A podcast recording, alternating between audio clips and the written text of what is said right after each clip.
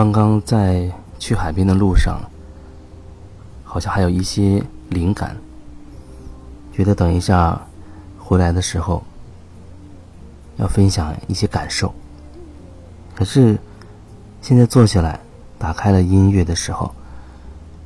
似乎路上的那些灵感又找不到了。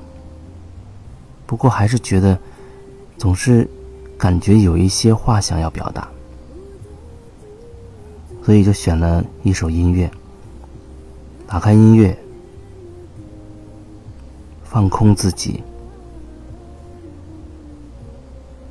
然后慢慢的去感受。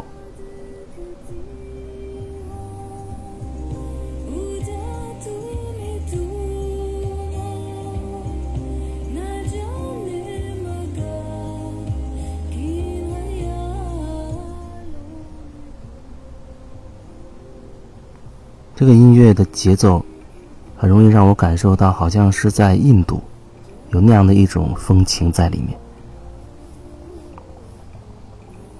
印度去过一次，也去过它旁边的尼泊尔。我记得那一年去尼泊尔的时候，我们几个人租了一辆车，一直开到了尼泊尔和印度交界的地方，蓝皮尼。就是那个时候特别的热，然后在那儿待了一个晚上，也就是两天吧，两天或者三天就回来了。据说印度温度会高到五十多度甚至更高，所以后来再去印度的时候也确实是很高的温度。虽然去的时候的月份是春节之后，不过那个时候的印度已经很热了，已经很热了。经常的时候会听很多很多各种味道的音乐，有的时候那个音乐一响起来，好像眼前隐约就会闪现过一些画面，就像这个音乐或者这一类型的音乐，包括一些和瑜伽有关的一些音乐，好像都有一种这种感觉，让我似乎能隐约出现一些画面，甚至可以隐约的闻到一些味道，那很难用语言去表达，又是一种感觉。那个感觉既久远又很近，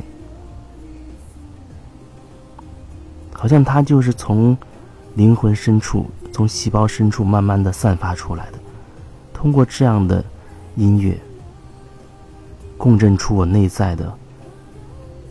类似的相同的那个频率，所以去那样的国家总是有一种很熟悉的气息在，说不清那是什么，可是就是有一种很熟悉的感觉。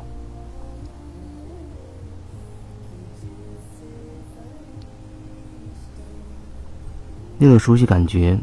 就像我比较喜欢吃日料，日本料理，然后虽然没有去过日本这个国家，可有的时候会有一种好像到了这个地方会觉得这里就是有日本的那种气息的感觉。这种感觉比较强烈的时候是在台湾的时候，那里有很多的小的路，不宽的那种小路，还有一些小巷，让我在意识上有一种很模糊的，好像有一种重叠感，那个时空好像叠加在一起。虽然真的这辈子没有去过日本，但是就是有一种感觉，哦，这里好像就是日本的那种气息，那种感受，很奇怪，真的很神奇。我相信那是来自细胞记忆的一些印记，来自更深远更久远的一些印记，来自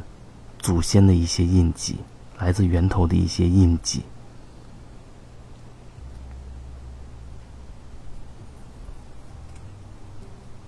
我相信很多人都会有这种类似的感受，来到一个地方，诶，好像有一种非常熟悉的感觉，听到一首音乐，忽然好像能够让你联想到一些什么。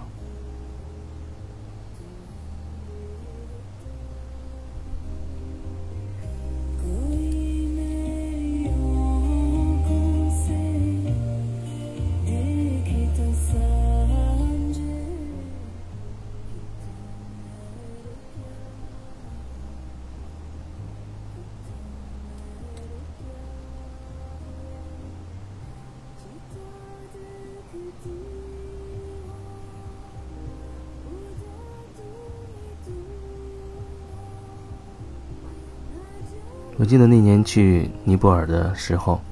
还顺带去了不丹，传说中的最后的圣地啊，或者叫呃最后的香格里拉。那个国家很神奇，也比较神秘，它给我的印象也非常的深，也有一种很熟悉的感觉。就像它整个这个国家，特别是我站在山上往远处看到一望无际的那种绿色的山峦，还有绿色的田地的时候，总是感觉好像有一种很湿润的气息会扑面而来，一下子渗透到我的里面，渗透到我的细胞的里面，唤醒了细胞里面的某一些记忆，打开了一些东西。所以那个国家也有一种很熟悉的感觉。那是一个宗教的国家，是一个政教合一的国家。在那个国家没有娱乐设施，没有卡拉 OK， 没有呃，我们这样城市里面的那些娱乐的场所，没有电视。可能对于很多人来说觉得会很神奇，那真的是这样。据说那个国家的幸福指数是全球最高的，而且他们并没有把 G D P 作为考核的指数，而是把人民的幸福指数作为最重要的一个考核的标准。他们那边没有什么娱乐的设施，不过每每家里面都会有一个佛堂，它是佛教和政治合一的一个国家。在他们的议政大厅里，就像一个很大的一个佛堂一样。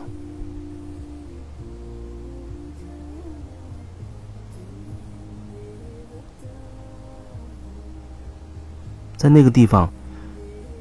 我可以很强烈的感受到跟我们这儿真的不一样的地方，就好像我从这样的一种城市生活的模式一下子掉进了另外一个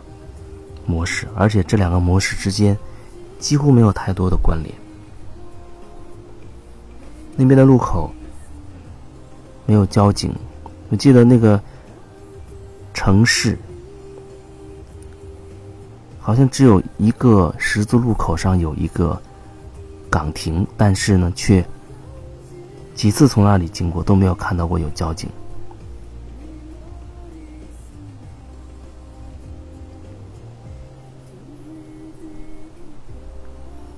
然后在公园里面，应该不能说是公园，应该是在啊，就是很自然的这样的山上，经常会看到一些学生模样的男孩女孩，然后弹奏着一些乐器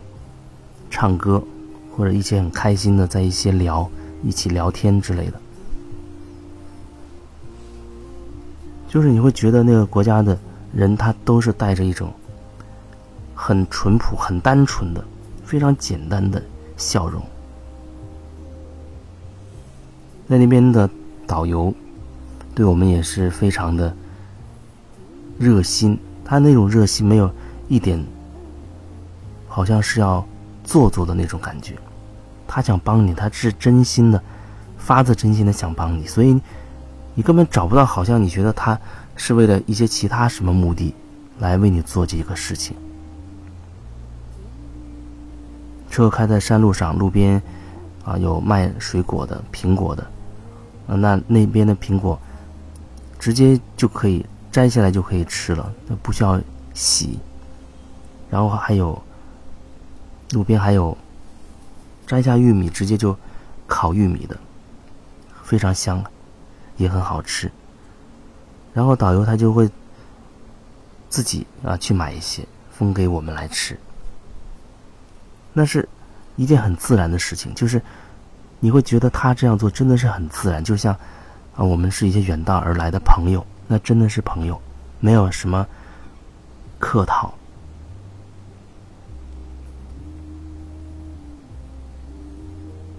所以在那个国家待的那几天里，里里外外都得到了一种冲击，就像被洗涤了一遍，因为确实跟我们这里的很多很多的模式不一样。有的时候有人问啊，觉得自己生命当中有很多困惑，这样的困惑，那样的苦，其实真的就是我们一直陷在同一个模式当中，我们看不到其他的可能性，甚至我们意识不到除了这种可能性之外还有别的可能，我们就一直被困在一种模式里边，周而复始的，日复一日，年复一年的，就这样就像机器一样在运作，也不知道自己，你说开心吗？好像没有觉得多开心，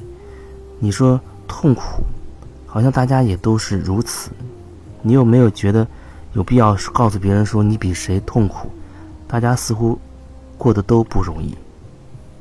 那就变得很奇怪。人们会用一些外在的标准去衡量一件事情的成败、好坏、善恶，然后人们就跟自己内心的一些感受越来越远，所以你没有办法去感受到那个真实的自己到底是什么状态，什么叫做开心，什么叫做感觉。甚至有人问我什么叫做感觉，和他聊天，他始终非常清晰的在用他的头脑在表达，就好比你说到柠檬，他会告诉你哪里的产地的柠檬会好吃，或者他会告诉你柠檬要怎么去保养，怎么种植。那我可能我会更感兴趣，说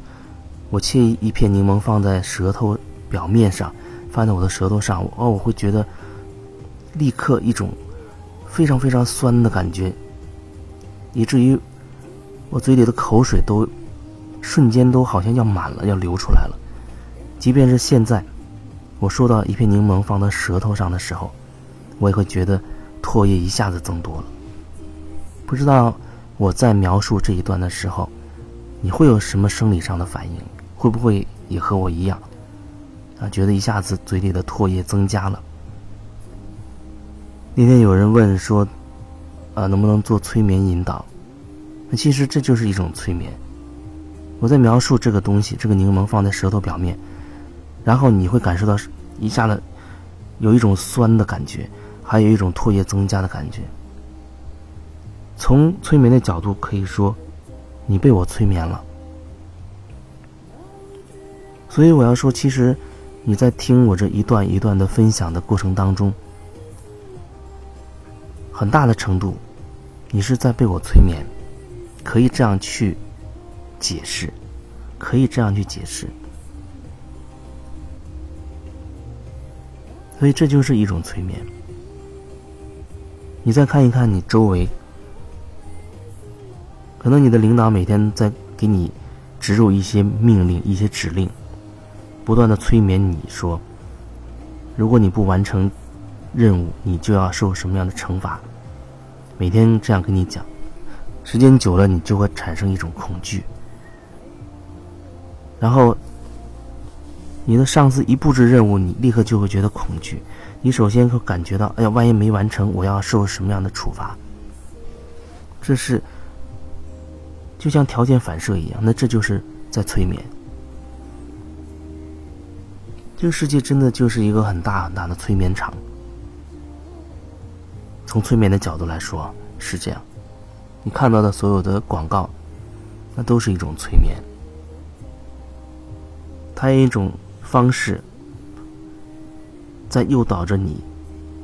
去消费，去买它。如果没有广告的话，如果一个产品没有做广告，或许你真的无法去关注它。就像你的牙膏用完了，你跑到超市里去买牙膏，你下意识的可能就会拿起那个广告对你植入最深的那个牌子。那么如果一个产品从来没有做过宣传，你还会去选择它吗？如果你要选择，你要怎么才能去分辨出你选择它的理由？可能你心里面知道所有的广告那种宣传都是夸大的、夸张的，脱离很多实际情况的，可是你又会觉得所有产品都这样。如果他连这一点都不敢讲，那恐怕情况更糟糕。那如果一个产品真的没有任何宣传，你要怎么去去感受它呢？我只能用感受，这就变得很困难。如果我们离开了头脑，好像没有办法生存了。什么叫做感受？有人真的问过我说，什么到底什么才叫感觉？他的表达中总是会把感觉和头脑当中的那些东西混在一起。那我说感觉，感觉的意思打个比方，就是刚才说的柠檬的那个。你坐在凳子上，你的脚踩着地面，你的脚跟你的鞋子接触，你的鞋子跟地面接触，你感受到大地对你身体、对你的腿的脚的支撑。你感觉到你的屁股坐在椅子上，这个椅子对你屁股的一个支撑。你的手摸着自己的脸，你可以感受到那个皮肤接触的那种感觉。你把一片柠檬切下薄薄的一片之后，放在你的舌头表面，你会感觉到非常的酸。这些都是感觉，这些都是感觉。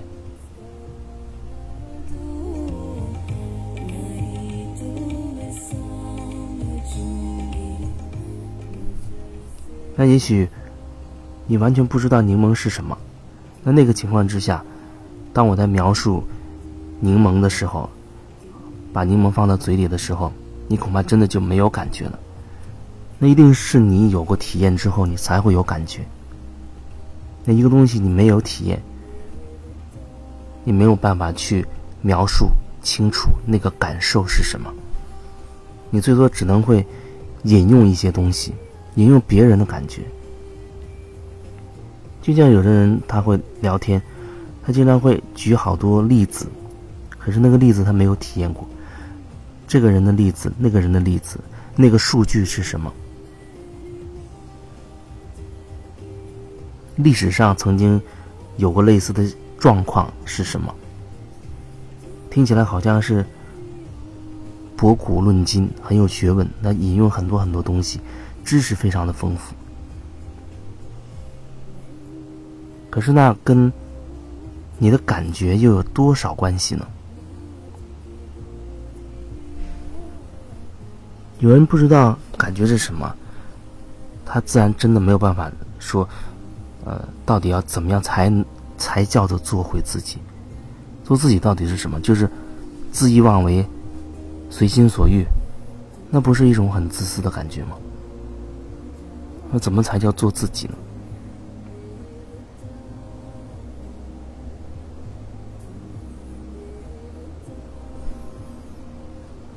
可能首先你真的需要找到到底什么是感受，什么是感觉吧。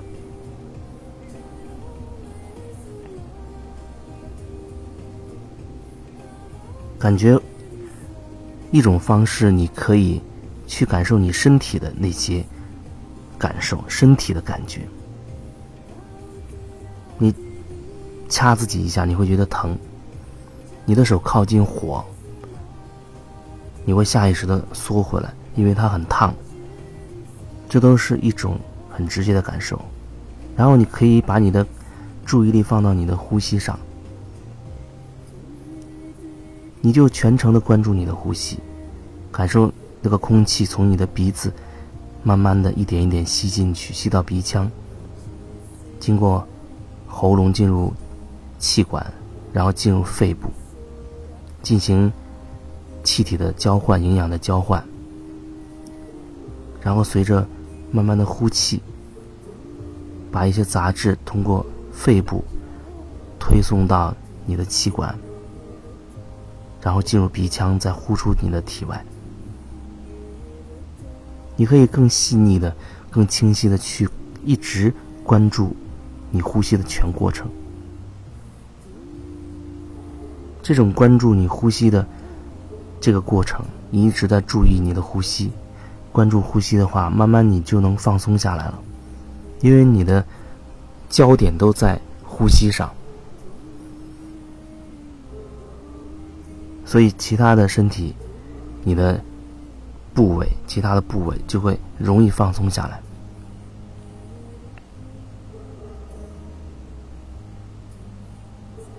所以通过找到自己的感觉，可以让自己学会放松下来。